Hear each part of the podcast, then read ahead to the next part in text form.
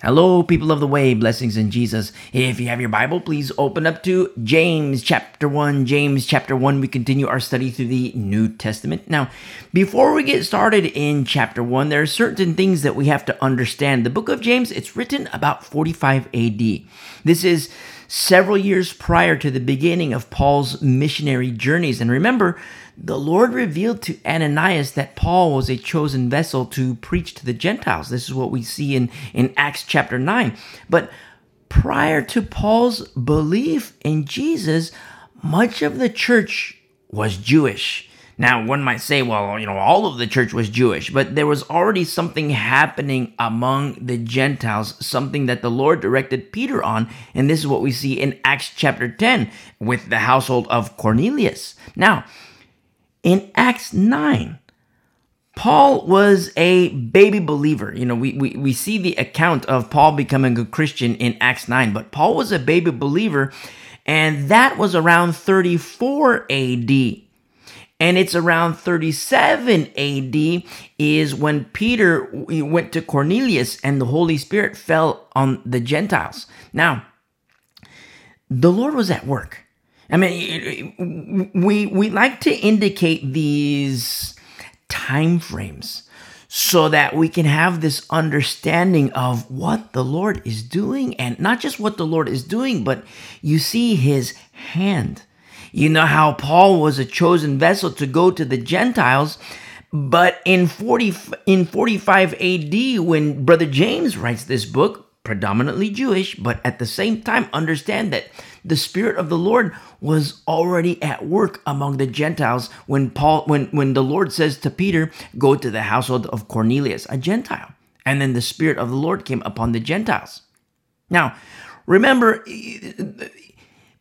when the Lord says to the Jew first, and, you know, also understand, you know, where, where Paul, he didn't immediately confer with flesh and blood. We see that in Galatians one. He spent time with the Lord. He spent time with the Lord for a time. It's important to note for new believers that Paul's missionary journeys began fourteen years after his belief in Jesus. Now, yes, he did go into syn- synagogue and prove that Jesus is the Messiah, but being sent out by God, you know, that took t- that took some time, where Paul became very deadly, the good deadly, the kind of deadly where, you know, the religious leader says, you know, this guy, you know, we got to kill him. That's our, you know, we can beat him, we can stone him, but nothing's happening, so we got to kill him. That's what the religious establishment, the religious leaders were saying of Paul. But meanwhile, we have Brother James. Beautiful, beautiful, beautiful Brother James. I'm so in love with Brother James. Where in forty-five A D, Brother James, he writes a letter. He writes a letter. Now, the church is largely Jewish. You remember, to the Jew first, where in Acts chapter one, verse eight, Jesus says, you know, Jerusalem, Judea, and the uttermost parts of the earth. You understand that there is an order. In Acts thirteen, verse forty-six, you know, the, the Bible says how Paul and Barnabas grew bold. And they were the ones who says, it was necessary that the word of God should be spoken to you first. But since you reject it and judge yourselves unworthy of everlasting life, notice self-inflicted, self-inflicted. You know what I mean? You know what I mean? In Acts thirteen, verse forty-six, but since you reject it and judge yourselves, and they say, behold, we turn to the Gentiles. You see, so, you know, if you remember our study in the book of Acts and, you know, our, our studies through the, Paul's letters, you know, there's these writings that are happening. But meanwhile, Brother James is also writing to the church that is in forty-five A D, predominantly Jewish. And there's a lot of debate on who this James is, because there are several people by the name of James in the New Testament. I mean, for me, I don't really engage in those debates, because there's, you know, people can make arguments about, okay, this is this James. Another person might say, well, it's this James. The other person might say, this is just James. Well, you know what I say? Give me the meat. Give me the meat. What is it that Brother James is teaching? What is it that he's saying, inspired of the Spirit? What is it that he writes? I'm so in love with him. I'm so in love with Brother James. I can't wait to meet him. Now, I don't know how else to say this, but there's a practicality to his writings. And I, I don't mean, you know, I, I just don't know how to say it. It, it. It's so practical. And I don't mean practical in a sense of like, you know, uh, you know, like in a carnal sense, and no disrespect to Brother James, nor to the Lord. But you know how, you know how like when you read Proverbs, you have like a little tiny verse. So simple, just, you know, a couple words. Well, not a couple, but like, you know, say like eight words, maybe like thirteen words. Little tiny verse. So simple. Not a lot of words, but profound, profound, profound in wisdom. And that's what I think of when I read the writings of Brother James. And so we start our study here in James chapter one in verse one. James, a bondservant of God and of the Lord Jesus Christ. Now, bondservant here is a big deal. I mean, it's always a big deal when we see it in the Word of God, but, you know, bondservant, it's a big deal. And in case you're a new listener, and you know, welcome. But, you know, to understand bondservanthood, you know, it's It shows the denial of the opportunity to be free. I mean, in the Old Testament, when somebody was a bondservant, you know, if you've been walking with us for a while, you remember our studies through Leviticus and Numbers and Deuteronomy, where we'd speak about bondservanthood. But to give it an example, you know, in the Old Testament, when there was servanthood, where there would be like a wealthy person, and a wealthy person would go like to uh, a, a poor family and say like, you know, hey, you know, I, I need help for, you know, my tent. I need help for uh, my flock. I need, because, you know, w- one guy can't, you know, till his land, take care of the animal. I mean, when, when they're rich, you know, they have like all kinds of animals, you know, flocks and flocks and flocks. So they needed help. And, you know, you have in the Bible examples of disobedience. But among the obedient, among the obedient, a wealthy person could go to a poor family, not to exploit them, but just say, I need help. And then it was the poor person or the poor family, they would say, well, you know, my son is looking for work, my daughter's looking for work. And so there would be a time where, okay, my son's going to be your servant, my daughter's going to be your servant. You know, the daughter can, you know, serve in this capacity. The son could serve in this capacity, and it's for a certain period of time. And then the rich guy says, okay, here's a large sum of money to, to pay for the servants. But then at the same time, you know, understand if a poor family where they had like, you know, they didn't have any ox, they didn't have any sheep, but now they can because they have the funds. Now they can make these purchases. You see, and now there's, you know, they, they can buy, start to buy lambs, they can start to buy ox, and they can, they can breed themselves. And, you know, in the course of time, they might be, or they might sell an ox so that they have money to, to pay for a servant. And then the servant comes on board and it, you, you start to see that upward mobility. But then at the same time, you take the, the son and daughter. Say it's you and me, you and me. We come from a poor family, you and me. You're my brother, you're my sister. I mean, if you're male, you're my brother. If you're female, you're my sister. So we're brothers and sisters. I mean, you know, like if you're male, then you're my brother. We're brothers, you know, but you know what I mean? If you're sister, female, then you're my sister, and brothers and sisters. So we're siblings. So we're in the rich guy's house, his tent. And we walk in, we're like, oh my goodness, like, you know, we, we we didn't have like the, like this, this is nice. You know, it's not like we're like, we're like us, but like, whoa, this is nice. And so it's like, we're like nervous. And, you know, it's so beautiful because the, the our master now, he doesn't know us. We don't know him. I mean, we know of him and he knows of us, but there's that period of time by which we learn. And so like, you know, we give the example, and I like to give the example of, you know, I'm the cook. I'm the cook. And say you're, in this example, you're the person who is the servant. You're like, you serve. So like I'm in the kitchen and I cook, and, you know, you serve. And so you, you know, I cook, I'm in the kitchen, and you bring the food out to our master. And so, you know, we wake up in the morning. I don't know how he likes his eggs. I don't know if the salt and sugar, or not sugar, but, you know, pepper and, you know, sugar in the coffee. I don't know. But I learn. And, you know, say he likes his forks on the left side and you put his forks on the right side. You don't know. And he doesn't get mad. But you just notice him. He like, you know, you notice him take the salt and sprinkle it down. You notice him, you know, maybe he puts the runny eggs to the side. He doesn't like, you know, over medium. He doesn't like it like that. So you just see him put put it to the side, and maybe he eats like the edges. He doesn't, you know, like eat it all. You see him put his fork on his right side and his knife and spoon on the right side, and you see how he makes his coffee. And see the whole, and then when he's done, you come back and you tell me, you say, hey, you know, this is what he did. And so in the course of time, we learn.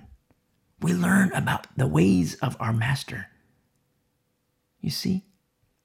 And then say, like, all of a sudden he comes down, he wakes up, he sits down at the table, and he doesn't do anything to his meal. I mean, he doesn't, n- no additives. All of a sudden, you can start to serve him just the plate. No, no extra sugar, no extra salt, no extra pepper, no extra seasonings. Why? He doesn't need it. Because I prepared it exactly the way he likes it. You served him exactly the way he likes it. We learn, and then one day he says, you know what? Pull up a chair, join me. And we're like, whoa. We're like, you know, we're, we're the help, and he wants us to sit with them. And in the course of time, we start to fall in love with him. Where we thought he was going to be like a mean taskmaster. We didn't realize that, wow, he, this guy is beautiful. He's wonderful. And so we fall more and more and more in love with them. I mean, we, you know, he puts us up in like this nice room, room and board, you know, everything's beautiful. And then we're getting close to the time where our, our time is considered served and we can go back to our families. And so that time is coming. Say it's like a couple days in the future. It's happening in a couple more days. And I ask you a question. I say, you know what? We can go back home to our family and look, you know, they, they've bred the sheep and, you know, they're, they're, they're not like they were before. But you know what? I love our master. I like it here. And then you say the same thing. You know what? I, I like it too. And you know what? I love him too. And so we approach our master. We say, Master, I know we have the opportunity to be free. But Master, you know what? We love you. We don't want to be free. We want to serve you. Because for us, that's free. It's freeing for us. And then the master, you know, he's not cruel about it. He's not like, okay, get out of here. You know, I paid for you for you got two more days and, you know, good riddance. No, he loves us back. And he tells us, you know what? I love you too. I've fallen in love with you too. And so we say, Master, can we be your bondservants? And so what would happen according to the law is that we would get our ears pierced. We would go to the doorpost, and it's our master who would put a hole in our ears with an awl. And, you know, like, you know, you see like carpenters and they have these tools, but they, you know, have the pokey one with the, like, it looks like a screwdriver, but it's not a screwdriver at the end. It's just a point. The master would take one of those guys and he would stick it in our ear and it would be on the doorpost. So like we'd be like nailed to the doorpost, so to speak. Like it would be like just for a moment. And then he'd like, you know, they'd take out the awl and it would have an, a, a, an our ears pierced or our ear pierced. And so like when people would see us working unto the master, they would know like, whoa, that guy has a that guy has an earring. That lady has an earring. The ear is pierced. You know what that means? That means that we did have the opportunity to be free. We fulfilled our obligation of servanthood. But we love our master. And we denied that freedom to go back to our tents. And we're saying, you know what, Master? Your tent, that's my home. And people see that and they realize, whoa. These servants, they love their master. And, you know, the master could have said, like, you know, I know you want to be bondservants, but, no, you know, th- no thanks. I don't like you. He could have said that. But the people would see, like, these people love their master. And the master, he loves the servants. You see? And the master's tent, it is now our tent. And that's what the bondservant is. It's a big deal. I mean, when when Paul says, you know, I'm a bondservant of, of of God, when when Brother James here in verse one says, I'm a bondservant of God, it's not in boasting. It's not to boast in any way, shape, or form. Remember, Paul says of himself, I'm an ambassador in chains. It's beautiful. I mean, it's it's it's shocking. Because we, we we we see it in the Old Testament, but in the New Testament, we also see it. Not among everybody, but in certain individuals, we do see it. I mean, for ministry leaders, a good way to discern bondservanthood of self, it's with the chains. I mean, you know, it's not just with the chains, but how much those chains are loved. Remember, the formula's got to be right. When I first became a believer, you know, I, I thought like, you know, I was free from sin and I was chained to Satan. And Jesus came and he broke the chains at my wrists. He broke the chains at my ankles. That's what I used to think. Well, wow, I'm free, I'm free. But in the course of time, I started to realize something different.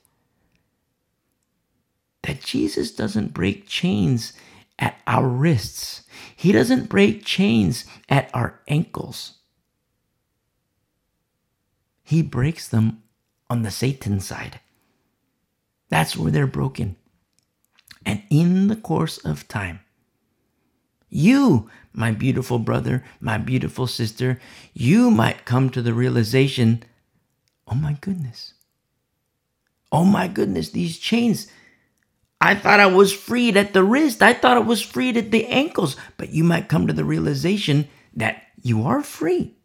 You're no longer chained to Satan. But you take those chains and you give them to Jesus. And Paul says he's an ambassador in chains. To love those chains. Remember, the formula's got to be right. If a pastor says, oh, I'm a bondservant, let's go grave soaking. Notice, his master is Satan. If a pastor says, oh, I'm a bondservant of Christ, you know, go ahead and take the mark of the beast. No, his master is Satan. If a pastor says, oh, I'm a bondservant, but man, I really hate and despise these chains. Wrong formula, because it reveals something of the heart. If a pastor says, I'm a bondservant, and you see that the formula is right, and you see that he is absolutely in love with his chains, that's a good sign. But I'll also say such a person probably won't call himself a bondservant though. In this era at least. But for the early church, it's quite beautiful to see men such as this. Oh, when the leaders lead. Remember our study with Deborah, the song of Deborah? Oh, when the leaders lead. And so Brother James here in verse one here of James one says, James, a bondservant of God and of the Lord Jesus Christ, to the twelve tribes which are scattered abroad. In the Greek, this word is diaspora. Diaspora. It's a scattering or dispersion where, you know, you know, we see this in the early church in certain regions where it becomes dangerous to be a Christian. We see the, the body caring for the body. But there is also a diaspora of the last days, a scattering of sca- saints around the world. It's already begun. Where the church transitions into the remnant model. Because it happens as apostasy spreads across our world, across our lands.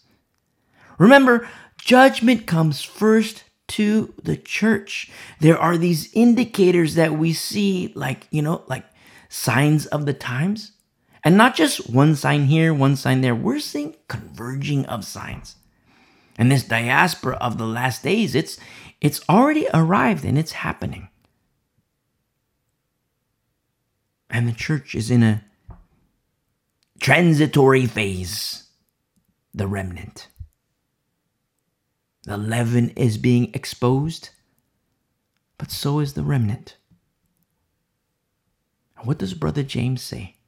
In verse two, my brethren, count it all joy when you fall into various trials. Okay. What? Brother James, I meant, you know, I love it because right off the bat, boom, he just goes right at it. He says, my brethren, count it all joy when you fall into various trials. Now, let's look at this deeper in the Greek. This is how verse two is more closely translated from the Greek. When you are surrounded by manifold temptations, trials, provocations, adversity, and evil, be glad. Consider it joy. That's that's how verse two is. When you're surrounded by a whole bunch of different trials and evils, consider it a good thing. That's how verse two is. I mean, if we were to boil it down and look and see, like, you know, the, the Greek,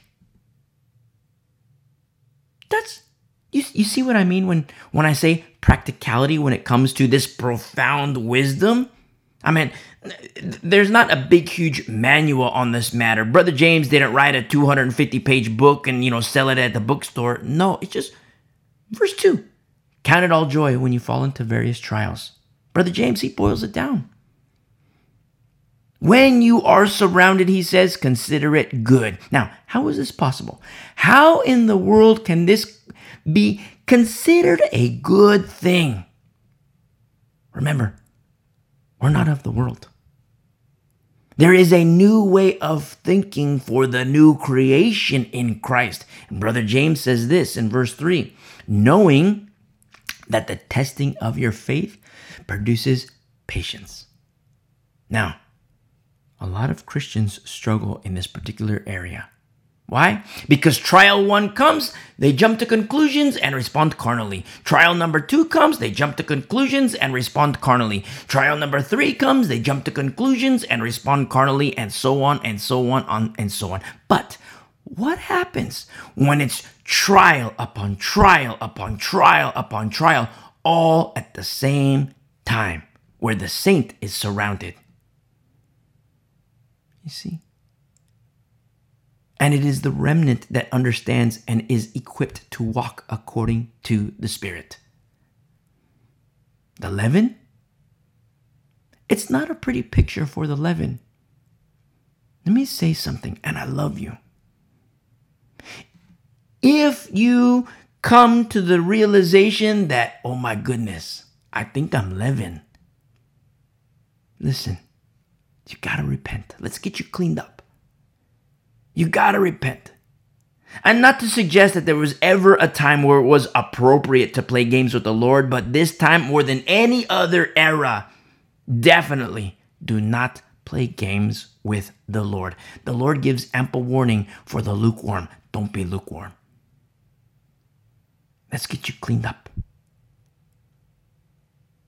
And if that's you, and you realize, oh my goodness, I think I'm leaven.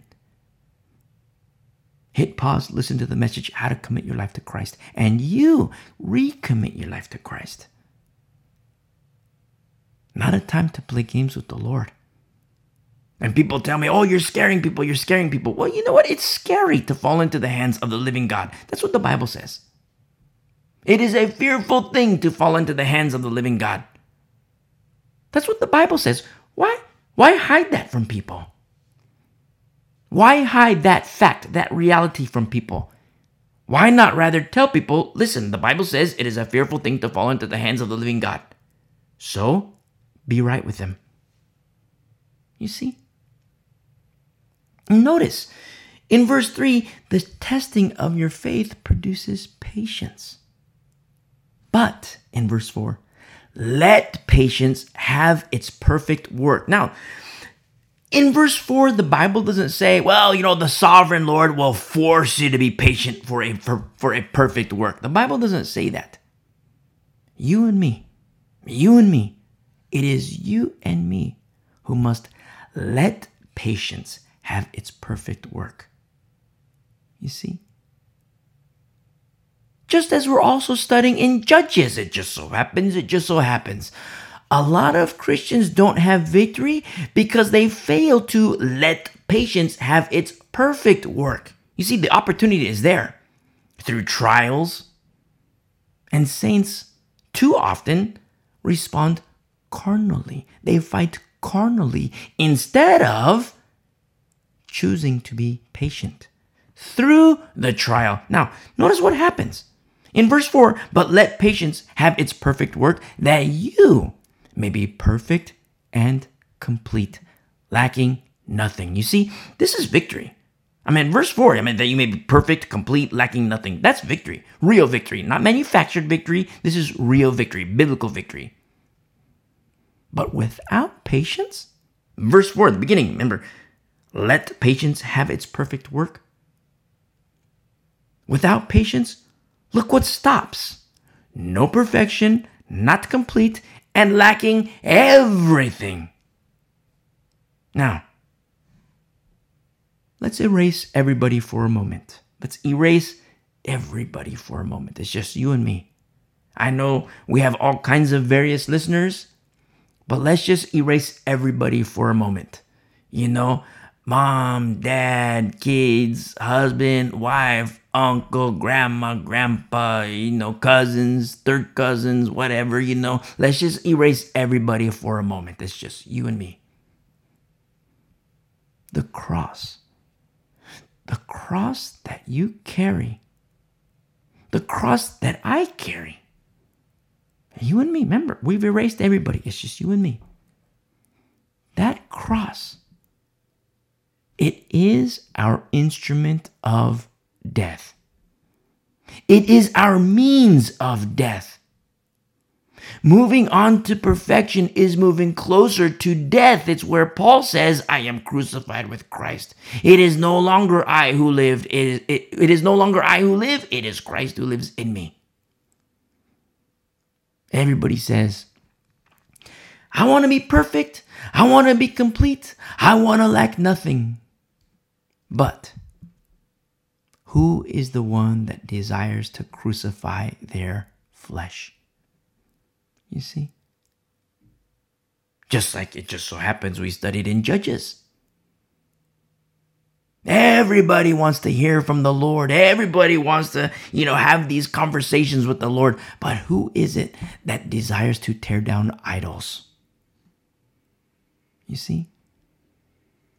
In verse five, if any of you lacks wisdom, let him ask of God, who gives to all liberally, translates as bountifully. God absolutely does this. Absolutely does this.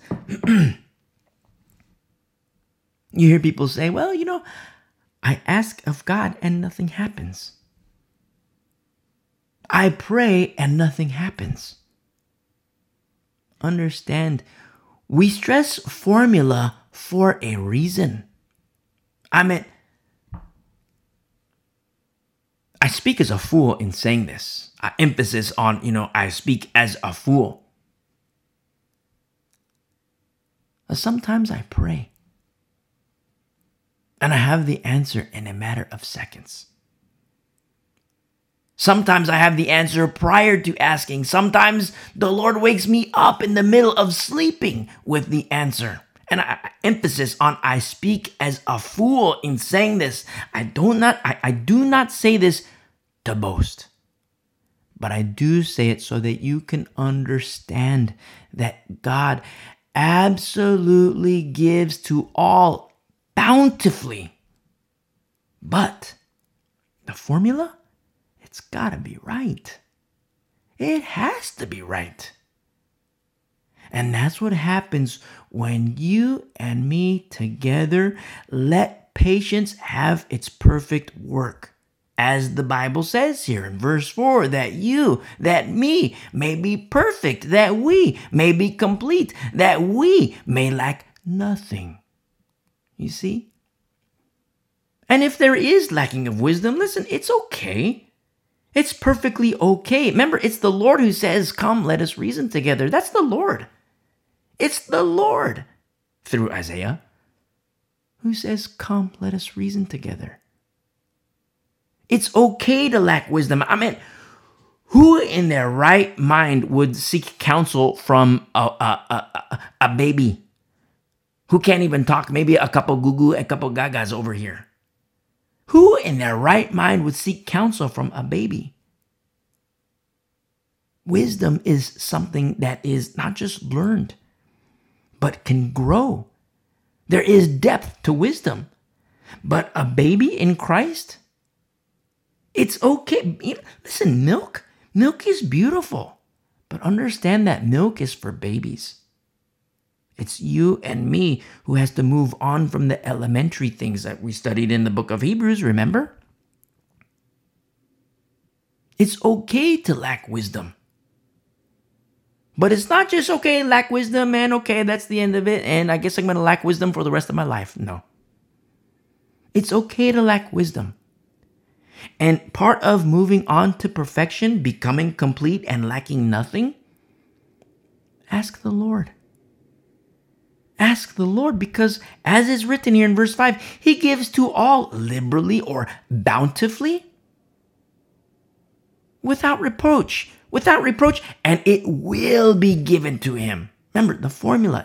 We stress formula for a specific reason. It's got to be right on multiple fronts, but it's got to be right. I mean, there's a formula for The, the, the pews, there's a formula for the pulpit, there's a formula for sanctuary, there's a very specific formula. It's super easy, super easy.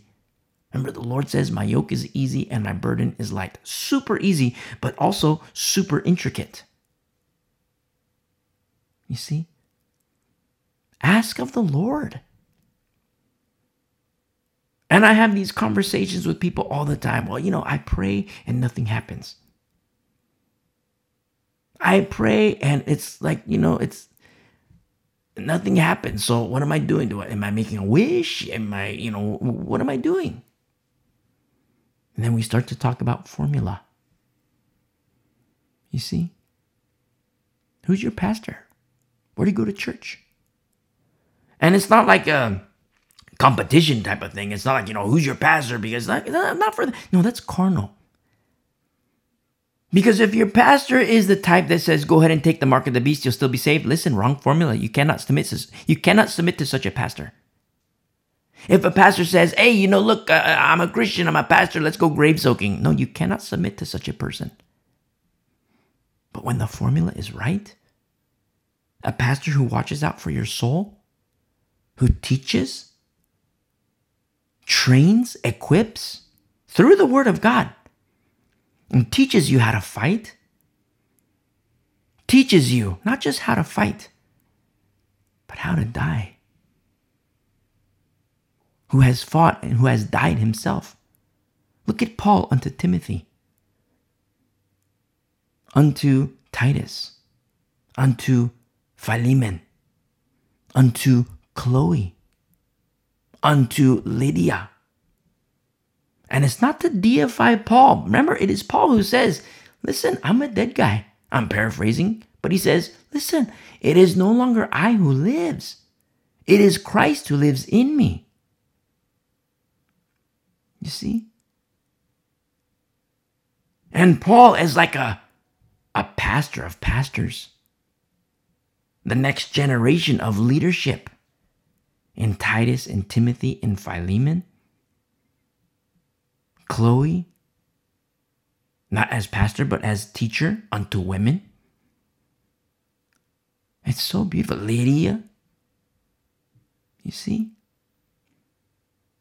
It's Phoebe.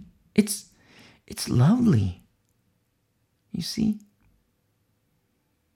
And that's the beauty of not just patience, but, you know, there's more, but that's, you know, here we are in chapter one of James, and it's like we're on in verse four. Patience. Let, let. You know what that means, let? That means you and me. We're the ones who have to yield to the word and allow patience to have its perfect work. Because we're moving on to perfect. Remember in, in Hebrews five and six, you know, this is for the, the milk drinkers. But then we get into chapter six of Hebrews, and it's like, you know, if the Lord permits. No, the Lord is willing. The Lord desires us to move on to perfection.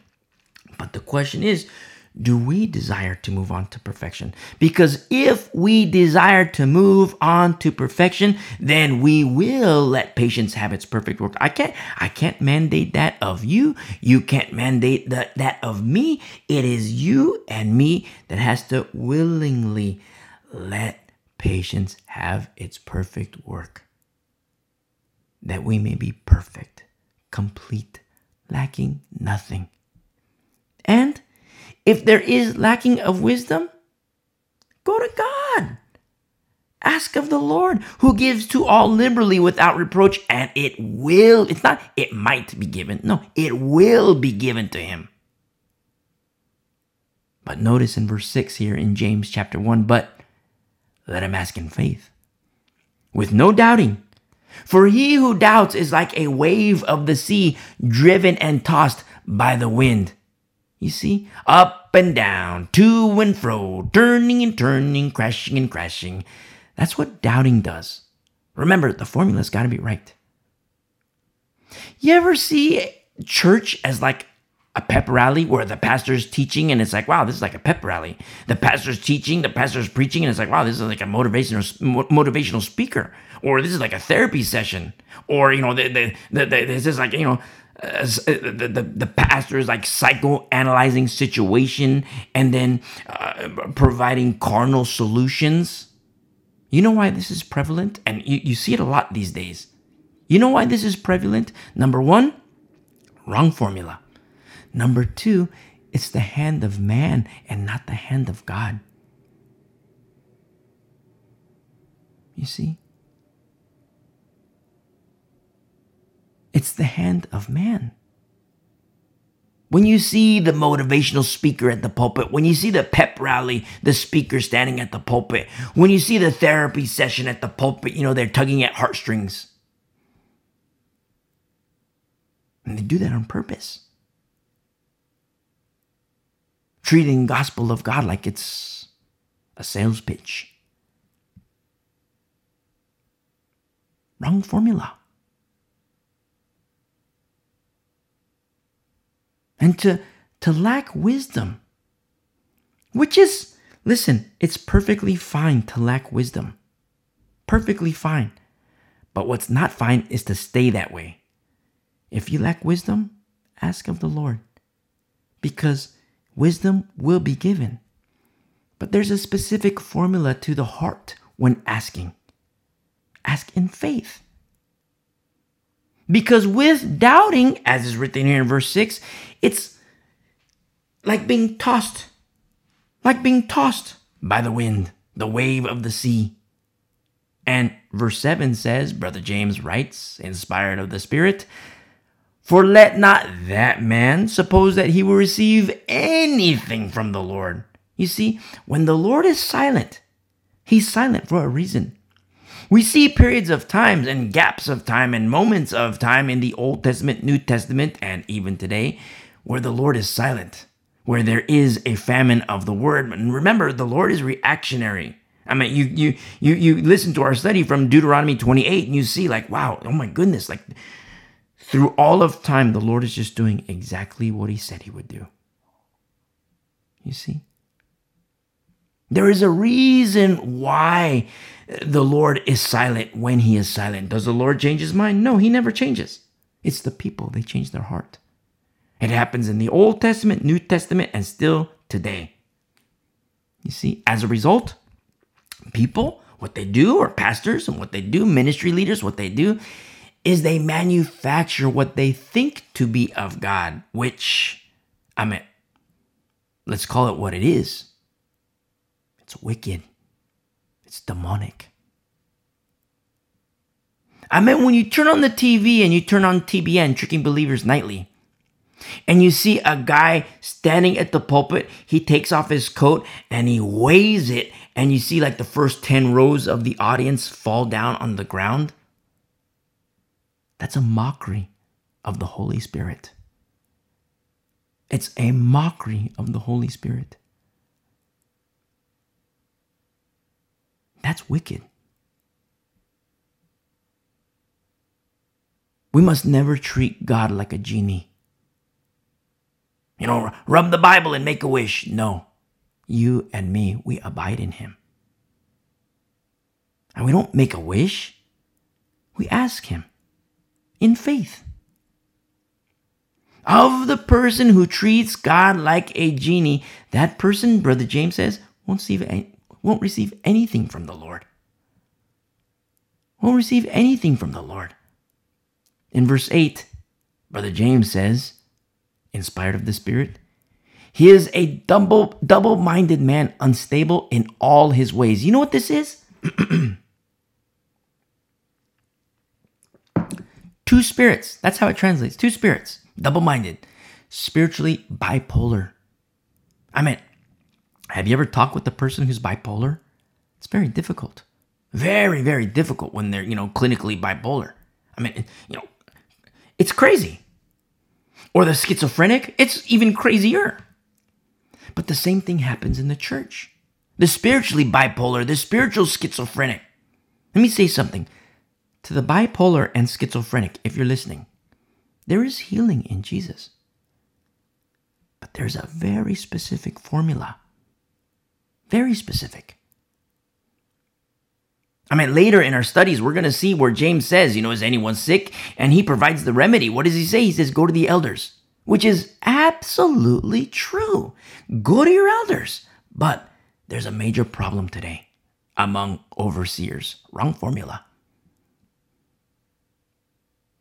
A person says, well, you know, I'm sick, and so I did like the Bible says. I went to my elder in, you know, in, you know, in this church. I went to the elder in that church, and nothing happened. You see? But when you understand formula, you realize, like, wow, I'm in a church where my elders, they're disqualified. That's not good. I mean, when you treat church like a social club, people say, oh, it's no big deal. Look, we're an assembly here. We assemble here. And look, I got my friends here. Listen, I get that. I understand that. But that's carnal. But when you understand what the formula is for overseers in the church, and you realize, like, oh my goodness, I'm in this church and this elder who's on his fifth marriage and his previous wives are still alive. They had irreconcilable differences. The Bible says that guy, he's disqualified. And where Brother James says, you know, go to the elders, you're sick, they, you know, go to the elders so they can lay hands. But you have a disqualified elder lay hands, hey, nothing's going to happen. Straight up, nothing's going to happen. You know why? Wrong formula. No power. They might act like there's power, but that's exactly what it is. It's an act. They might act like it's power, but it's n- no power. There's a very specific formula for leadership. The Bible tells us, the Word of God teaches us and shows us who is qualified so that you and me can know who to submit ourselves to. So when Brother James says, is anyone sick? Go to your elders. And we have qualified elders in the fellowship. It's like, wow, I'm not feeling good. You know, I'm coming down with this. I'm coming down with that. And we go to the elders. Elder, listen, I'm not feeling so well. And the elders, they can lay hands on us and pray, and boom, healing. Healing. I know Christians. I know missionaries who have, from a cup, they drink poison and they didn't die. Well, I mean, let, let, me, let, let, let me explain this because you might be you might be listening. What? What is he talking about? So missionaries, they go into like the third world. Just so you know, I teach from America. And when I say third world, I just say like, you know, countries that are not America, or countries that, you know, in like more uh, poor country, countries that are more poor. So, you know, they have missionaries who go into the third world. But, you know, nowadays, take that with a grain of salt because missionaries need to come to America because America, you know, we've lost our way. You know, there's a famine of the Word of God in Western cultures. Where you see no famine is predominantly among the impoverished. In the Smyrna, if you will. But I know missionaries, they went to the third world where they walk into a village where there's a witch. There's like the, the village witch. And the witch says, oh, yeah, come on in, Christian. Yeah, I want to hear what you have to say. Here, take a drink of this.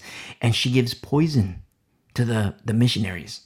And all the previous missionaries, they've died. They drink, they get sick, they go, or, you know, if they don't die, they, they sick and they get like like like flighted out. They, they fly back to America and receive medical attention and this and that. But I know missionaries who have drink, uh, drunk of that same cup, the same poison, the same elixir, and they're still alive. And the villagers, when they see that, because they know, like, wow, this witch, you know, no, nobody messes with this witch. And these previous people, she messed them up. But when they see this missionary comes to town and he didn't die, whoa, that really turns heads. There's something different about this missionary. All the other missionaries where they died, they got sick, and they were out of here. But this guy, he drank that same elixir, and he's still alive. He drank poison, straight up poison, and he's still alive. You see, why? Formula's right. Because the power that's in him, the power of the Lord and the Spirit of the Lord, it's not an act. He's the real deal. You see? And people say, well, you know, the Bible says, go to my, I'm not feeling so well. The Bible says I'm going to go to the overseer. The Bible says, go to the elders and they're going to lay hands and I'm going to be, I'm going to be healthy. I'm going to be healed. Wrong formula. You see? It's like having car problems and going to the ice cream shop to get it fixed. It's like, you know, you're driving, you hear the engine knock a little bit, and then you pull into, like, you know, an ice cream shop, and you the guy says, you know, you know, one scoop or two, and you're like, hey, you know, fix my alternator. What? You're in the wrong place. I can give you ice cream, but, hey, I'm, I, I, I can't, you know, I can't. Look, I, I, I don't know. I don't, I'm not a mechanic. You see, wrong formula. And yet, that's what people are, that's what Christians are doing. The Bible indicates the qualifications of pastor, of elder, of overseers. And yet people are choosing to submit to such people when there's no power. Which I understand. I don't like it, but I understand it. And it seems to be like, it's okay, no big deal. But when times get rough, when times become perilous, when times become sorrowful, you're going to want the Agabus. You see? You're going to want people like the daughters of Philip. You're going to want people who have the spiritual gifts as identified in Holy Scripture as given by the Lord, the Holy Spirit. You're going to want such people. So that you can go to the qualified elders and say, hey, elder, I'm not feeling so hot. I think I'm coming down with this. I think I'm coming down with that. And the elders can lay hands and healing. You see? But nowadays, it's like people who have their car problems and, you know, they gotta, they go to the laundromat to get it fixed. No, it doesn't work that way. Oh, you're such a stickler, you're such a stickler. Well, there's a reason why. You see? And Brother James says the person who doubts is unstable, spiritually bipolar, like the crashing waves. Such a person won't receive anything from the Lord. That's what he says here in verse seven. He is a double-minded man, he says in verse eight, double-minded, unstable in all his ways. You see? Unstable in all his ways. We see in verse nine, let the lowly brother glory in his exaltation, but the rich in his humiliation. You see, Brother James doesn't speak of class warfare. He doesn't say it's the poor against the rich, the rich against the poor. No, remember, God is no respecter of persons. Look at Peter and Barnabas, poor and rich, yet brothers in the Lord, loving to one another. You see? In verse ten, but the rich in his humiliation, because as a flower of the field, he will pass away.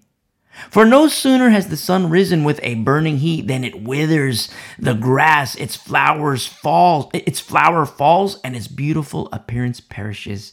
So the rich man also will fade away in his pursuits. Listen, I've said it before and I'll say it again. I'm all for upward mobility when it comes to earning income. I'm all for it. But when it's the Lord who does it, you see, just like he did with Barnabas. The Lord raises up Barnabas for such a time as this, I mean, in the era of Barnabas, so that Barnabas started to sell his properties and he would give one hundred percent of the proceeds to the church. And it was the church who would disperse it to the needs of the saints. You see? Pursuing money never ends well. But pursuing Jesus always ends well. We see here in verse twelve, blessed is the man who endures temptation, for when he has been approved, he will receive the crown of life, which the Lord has promised to those who love him. Understand, there are innumerable promises of God that we can rest in and do. But there's a specific recipe for the effectuation of those promises. You see? And it is written here in verse twelve, endure temptation. Blessed is the man who endures temptation. You see, a lot of people blame Satan for their own doing. Oh, it was Satan. I'm under attack. I plead the blood of Jesus. That's what they say. Oh, I'm under attack. Pray for me, brother. Pray for me, sister. I'm under attack. Oh, I plead the blood. I plead the blood. It just so happens that we studied this on Wednesday. It just so happens, it just so happens. In order to wield the sword, a person must first yield to the sword. I'll say it again.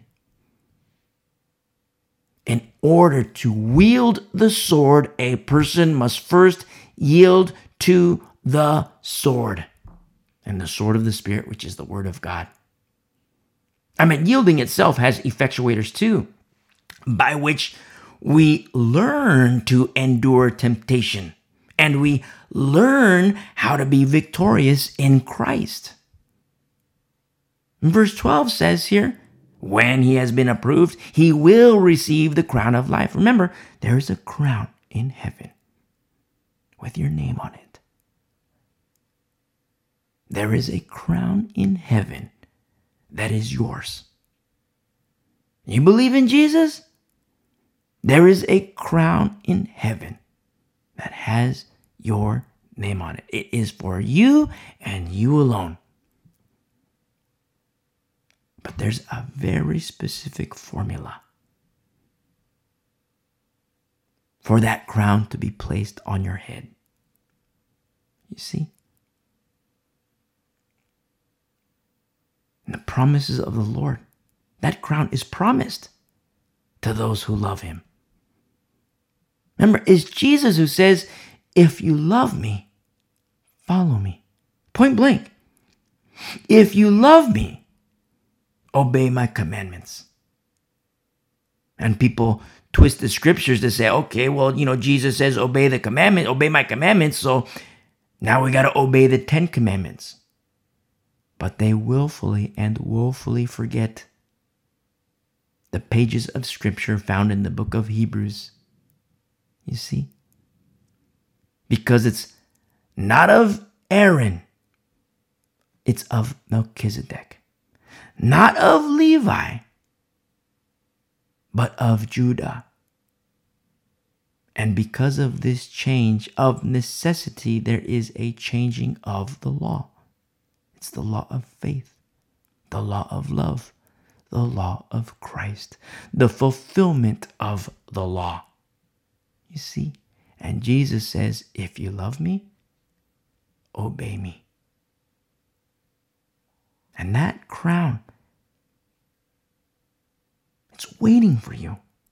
It's not here on this earth, but it's waiting for you.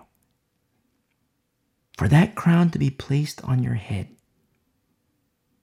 There's a very specific formula. It's very easy, but it's also very intricate.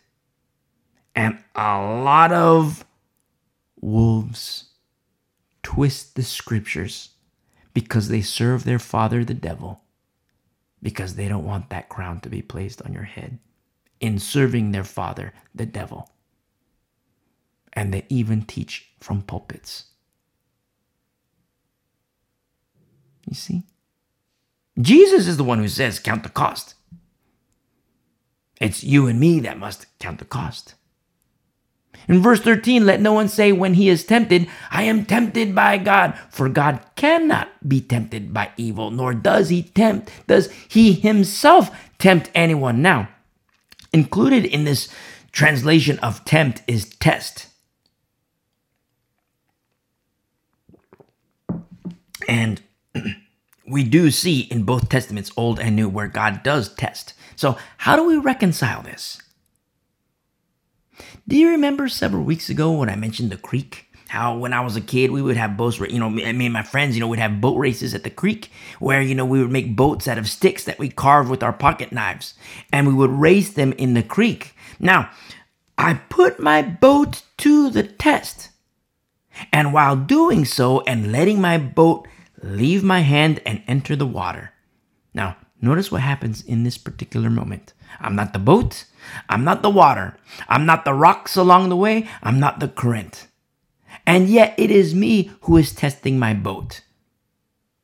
Verse thirteen here says, God himself tempts no one. But understand that he does permit tempting. I mean, we see this in scripture too with Job. We see it. We see in verse fourteen here, but each one is tempted when he is drawn away, translates as dragged away, by his own desires and enticed. Translates in the Greek as desires and entrapment. You see, it's self-inflicted. Because verse fourteen says he is drawn away. How? By his own desires and enticed. You see, it's desires and entrapment, self-inflicted. Desires for sex. Desires for sex. What is the entrapment?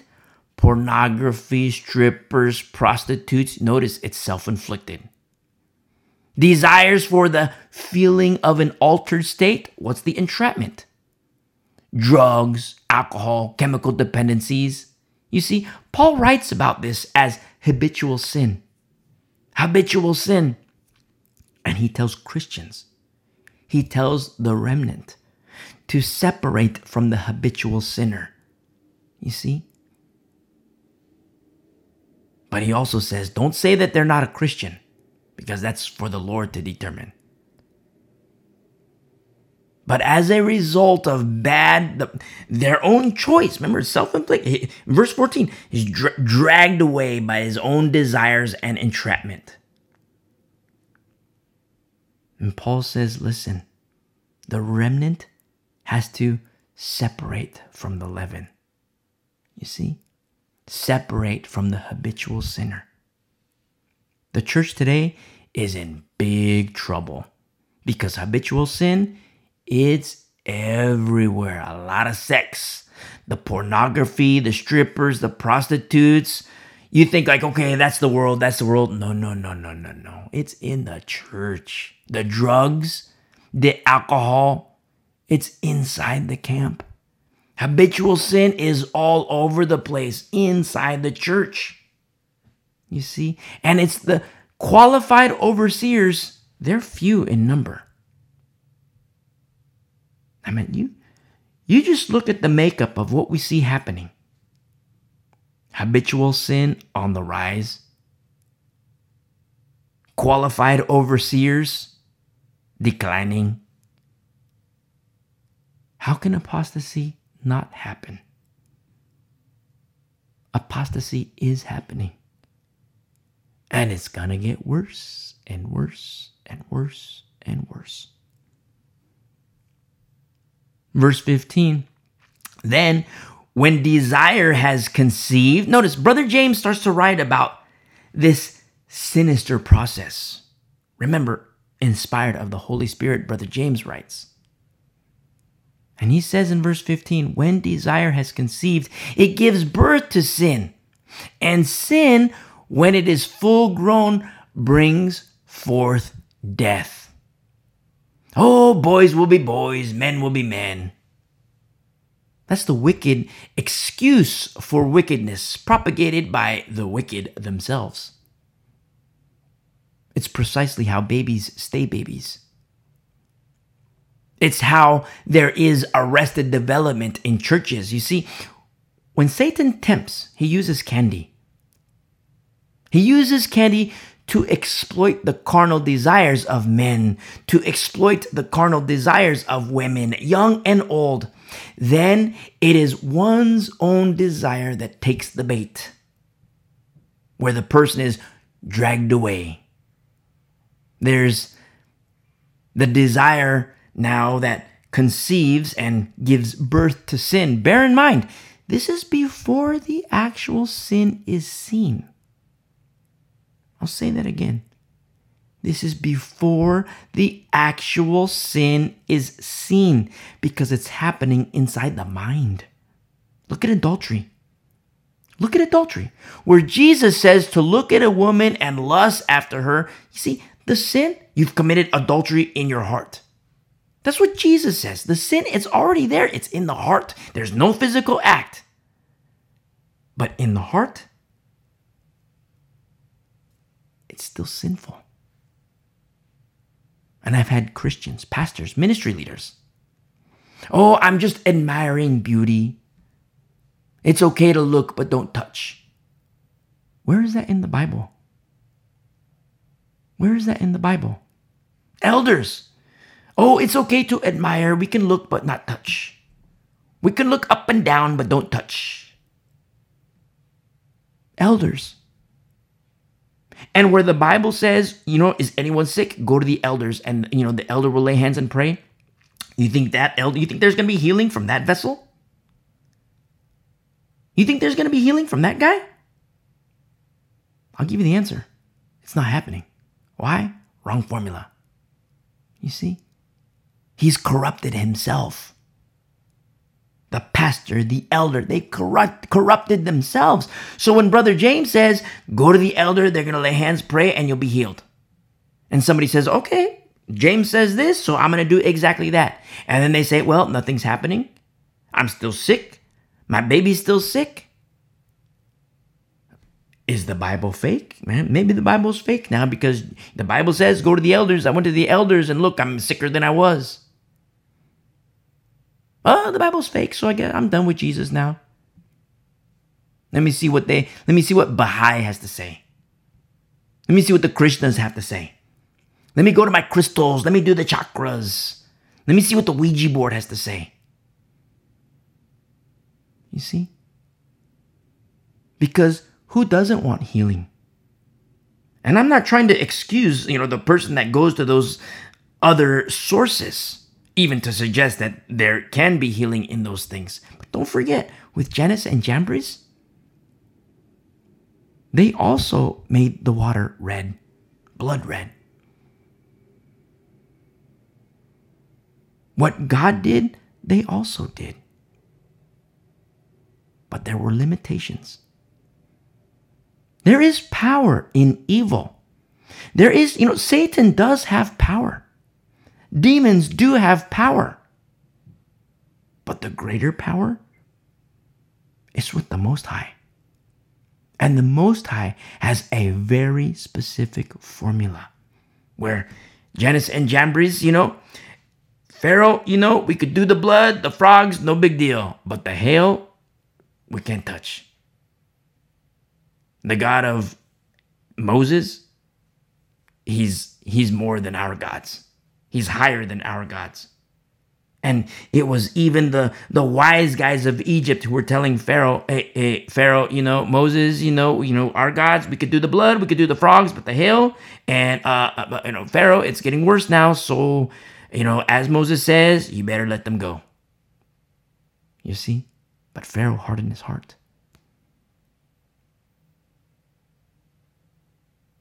And so when the formula is wrong, we stress formula on purpose, for a reason, so that you can go to your elders, your qualified elders, qualified overseers. And they pray, they lay hands, they pray. And there is healing. You see, koinonia, ecclesia, not a social club. You're not going to get that in a social club. You're not going to have the, the, the daughters of Philip in a social club. You're not going to have Agabus in, the, in a social club. You're not going to have Brother James in a social club. You're not going to have Priscilla and Aquila. You're not going to have Chloe and the Timothys and the Philemons. You're not going to have that in the social club. But you absolutely will have it in the remnant, where there's love feast, koinonia, for such a time as this. Very specific formula. You see? And Brother James, when he writes about this process, in verse fifteen, when desire has conceived, it gives birth to sin, and sin, when it is full grown, brings forth death. And you have people today, pastors even, oh, we're all sinners, we're all sinners, oh, we're all sinners saved by grace. Listen, it's a biblical truth that we're all sinners saved by grace. But what breaks my heart is that it's said more as a cop-out. More often than not, it's said as a cop-out. So what? It's a little sex. It's a little pornography. So what? It's a, you know, little prostitution. You know, little strippers. So what? It's a little Coke. So what if I cook my spoon? So what? It's a little vodka. No big deal. We're all sinners.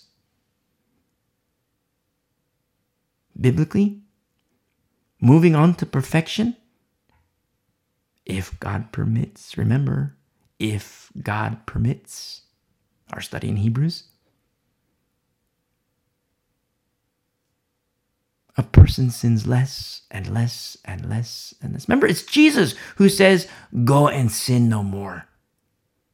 When Brother James writes of this process in verse fifteen, before sin is actually seen, because he writes about the condition of the heart, the condition of the mind. Do you know how dangerous it is for this type of person to be inside the camp among sheep and lambs? Do you know how dangerous it is? Where a guy might not have the, the physical act of sexual sin, but the mind, the heart is wickedly corrupt. You know how dangerous it is for such a person to be inside the camp among children? Do you know how dangerous that is? You see? Oh, Paul is so mean. Paul is so mean. I'm having sex with my dad's wife and he calls me Levin. Oh, look at Paul. He's so mean. That's not loving. So what? You know, boys will be boys. Guys will be guys. A little sex with my dad's wife and mean Paul. He calls me Levin. He tells me I can't fellowship anymore. He's so mean. Look how cruel he is. That's not love. Oh, I'm extorting my employer and Paul calls me Levin. He's so mean. Paul is so mean. So what? I want to provide for my family. So what if I strong arm my employer? A little extortion here, a little extortion there. No big deal. Look, I can afford this. I can afford that. Look, I can put food on the table, feed my family. Look, it's so good. It's so good. And Paul calls me an extorter. He's so mean. I get drunk every night and Paul calls me Levin. Look, Paul is so mean. I wonder what Alexander and Hymenaeus said about Paul.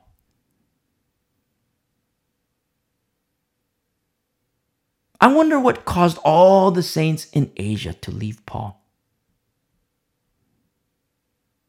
As with Israel, when all the camp was defiled, who wasn't? When the church is defiled, who isn't? You see? Brother James says in verse sixteen, when or in, in verse sixteen, do not be deceived, my beloved brethren. Every good gift and every perfect gift is from above and comes down from the Father of lights, with whom there is no variation or shadow of turning. Number one, God never changes. But you know how you take like a flashlight at night, and depending on angles and position of lighting, you can see all kinds of shadows cast here and there? Well, with God, there are no shadows. There's no variation. That's, that's the light.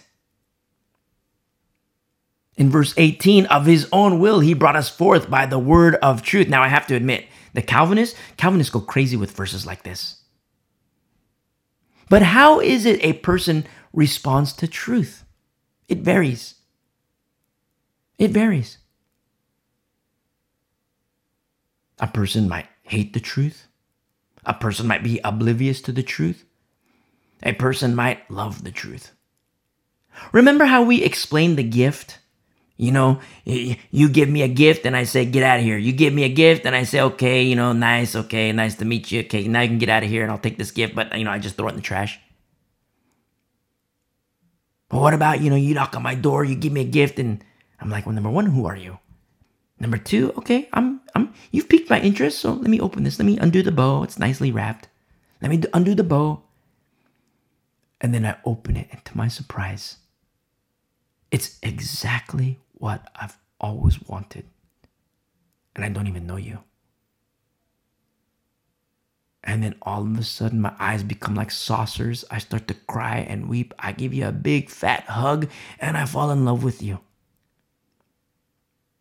You see, the gift was there. But how it's re- if it's received and how it's received, that's a different ballgame. And that's truth. It varies how people receive not just truth. Don't forget, encapsulated in truth is salvation. I mean, that's let's let's not forget.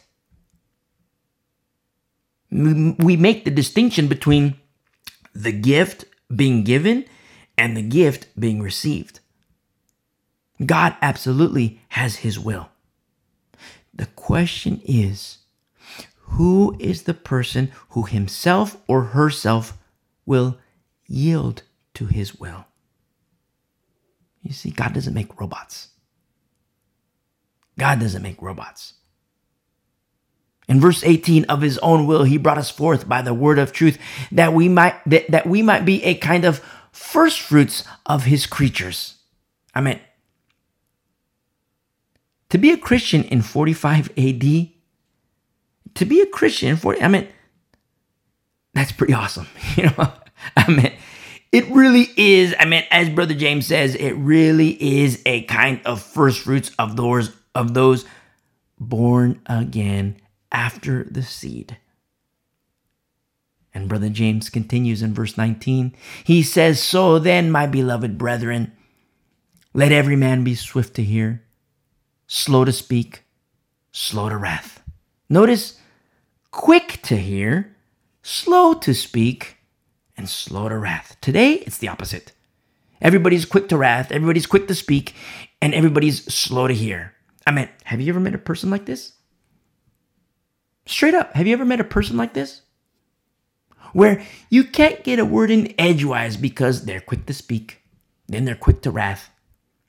And perhaps they're slow to hear or just flat out deaf. Be very careful with such people. Be very careful with such people because the person might be a baby. The person might be leaven, or the person might be a wolf. And each are handled differently. Notice what we see here in verse twenty.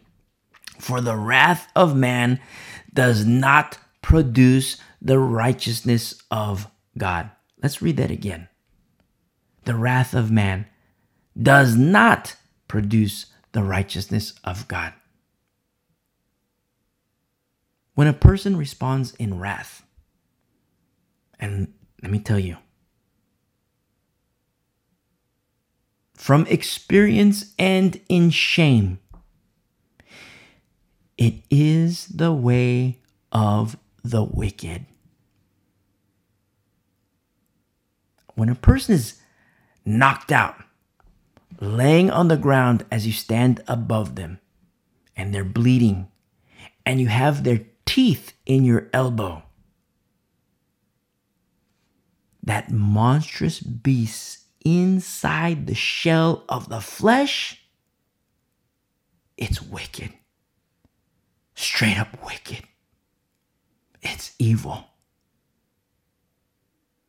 Evil. Demonic. It is of Satan.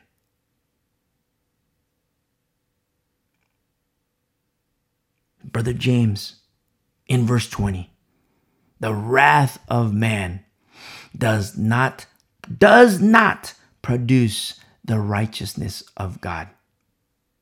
Therefore, I love it. He gives us, gives us the remedy. Therefore, lay aside all filthiness and overflow of wickedness, and receive with meekness the implanted word. You see how beautiful this is? Again, we stress formula for a reason, because the Bible says faith comes by hearing, and hearing by the word of God. A person might say, well, that's fake, because I listened and look, I don't believe. When really, it's not fake at all. It only further proves, because some people love darkness more than the light. You see, there's a formula to the hearer, there's a formula to the fisher, and both must be right. When the gospel is mutilated into a sales pitch, when the gospel is mutilated into a motivational speech, it doesn't work. You might have an assembly, yes, but no power. No power. Look, look how easy these words. I mean, Brother James, he's not using big words where you gotta like, you know, have a dictionary. Like, what does this mean? What does this mean? Like, you know, you ever speak with people like that where, you know, they they like to exude that, you know, that that that that, that sense of, you know, it's it's like pride and arrogance, and they kind of have their chin up and they look down like, oh yeah, I'm the elite one here. You know, I'm the elite one. I'm the learned one here. The establishment, the religious establishment. But Brother James, he just breaks it down. I love it. He doesn't use these big words. He's, he's just breaking it down, and I love it. But yet, they're so powerful. His words inspired of the Spirit. So powerful, profound, holy, and captured in the canon of Scripture. And we know that faith does come by hearing. And look at this formula. Faith comes by hearing. And when you see, you you you you uh, combine what Brother Paul writes and Brother James writes, knowing that faith comes by hearing, and hearing by the word of God. But then we see something else in verse twenty-one, that the hearer is meek. The hearer has laid aside filthiness and wickedness. Now you see the word of God is implanted. And we see in verse twenty-one at the end, which is able to save your souls. You see? Formula. Formula. There is a formula to the hearer, a formula for the fisher.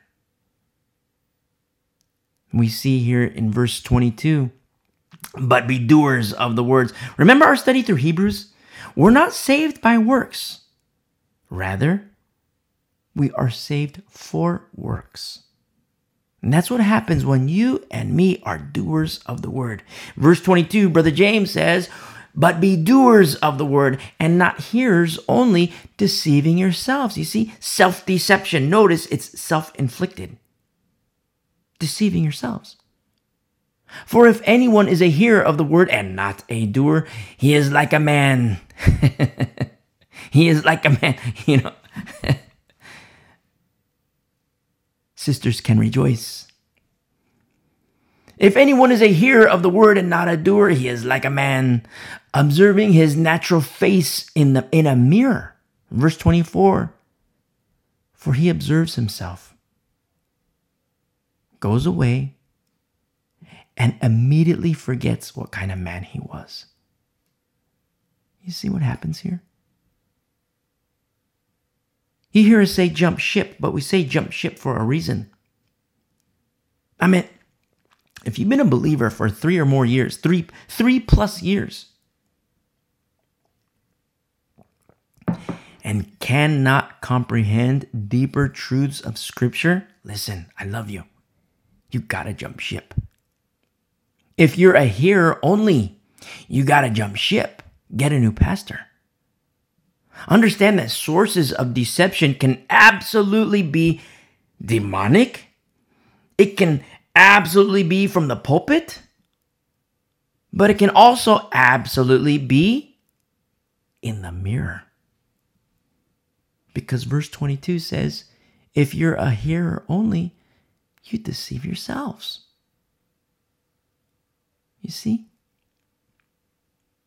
For if anyone is a hearer of the word and not a doer, he is like a man, observing his natural face in a mirror, for he observes himself, goes away, and immediately forgets what kind of man he was.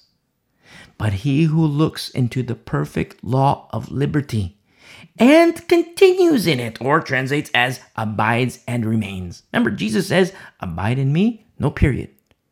He says, abide in me and I in you. Intimacy.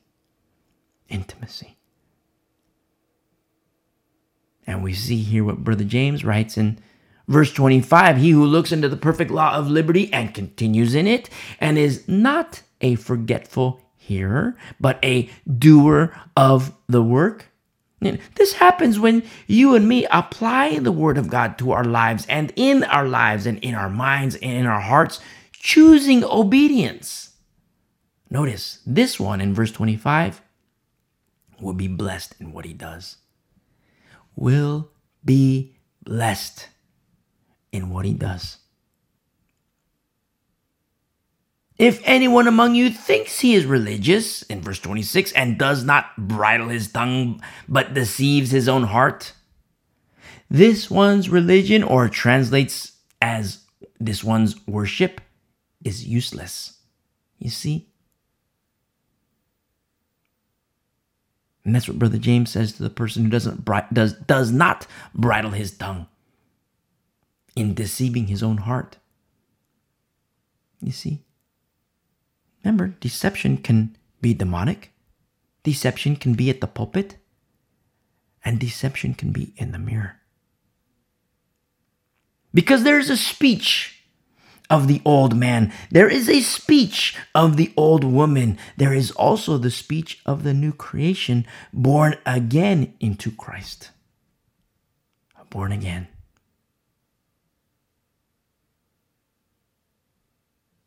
You see? Verse twenty-seven, in closing, pure and undefiled religion or worship, pure and undefiled worship before God and the Father is this. Notice, now we get to the doing part, the action. To visit orphans and widows in their trouble. You see? Being a doer of the word. Being a doer of the word. And to keep oneself unspotted from the world. When you keep yourself unspotted from the world, remember, nothing mangy. Nothing mangy. Remember our studies in Leviticus, which the book of Levitic- Leviticus came with our warning labels too.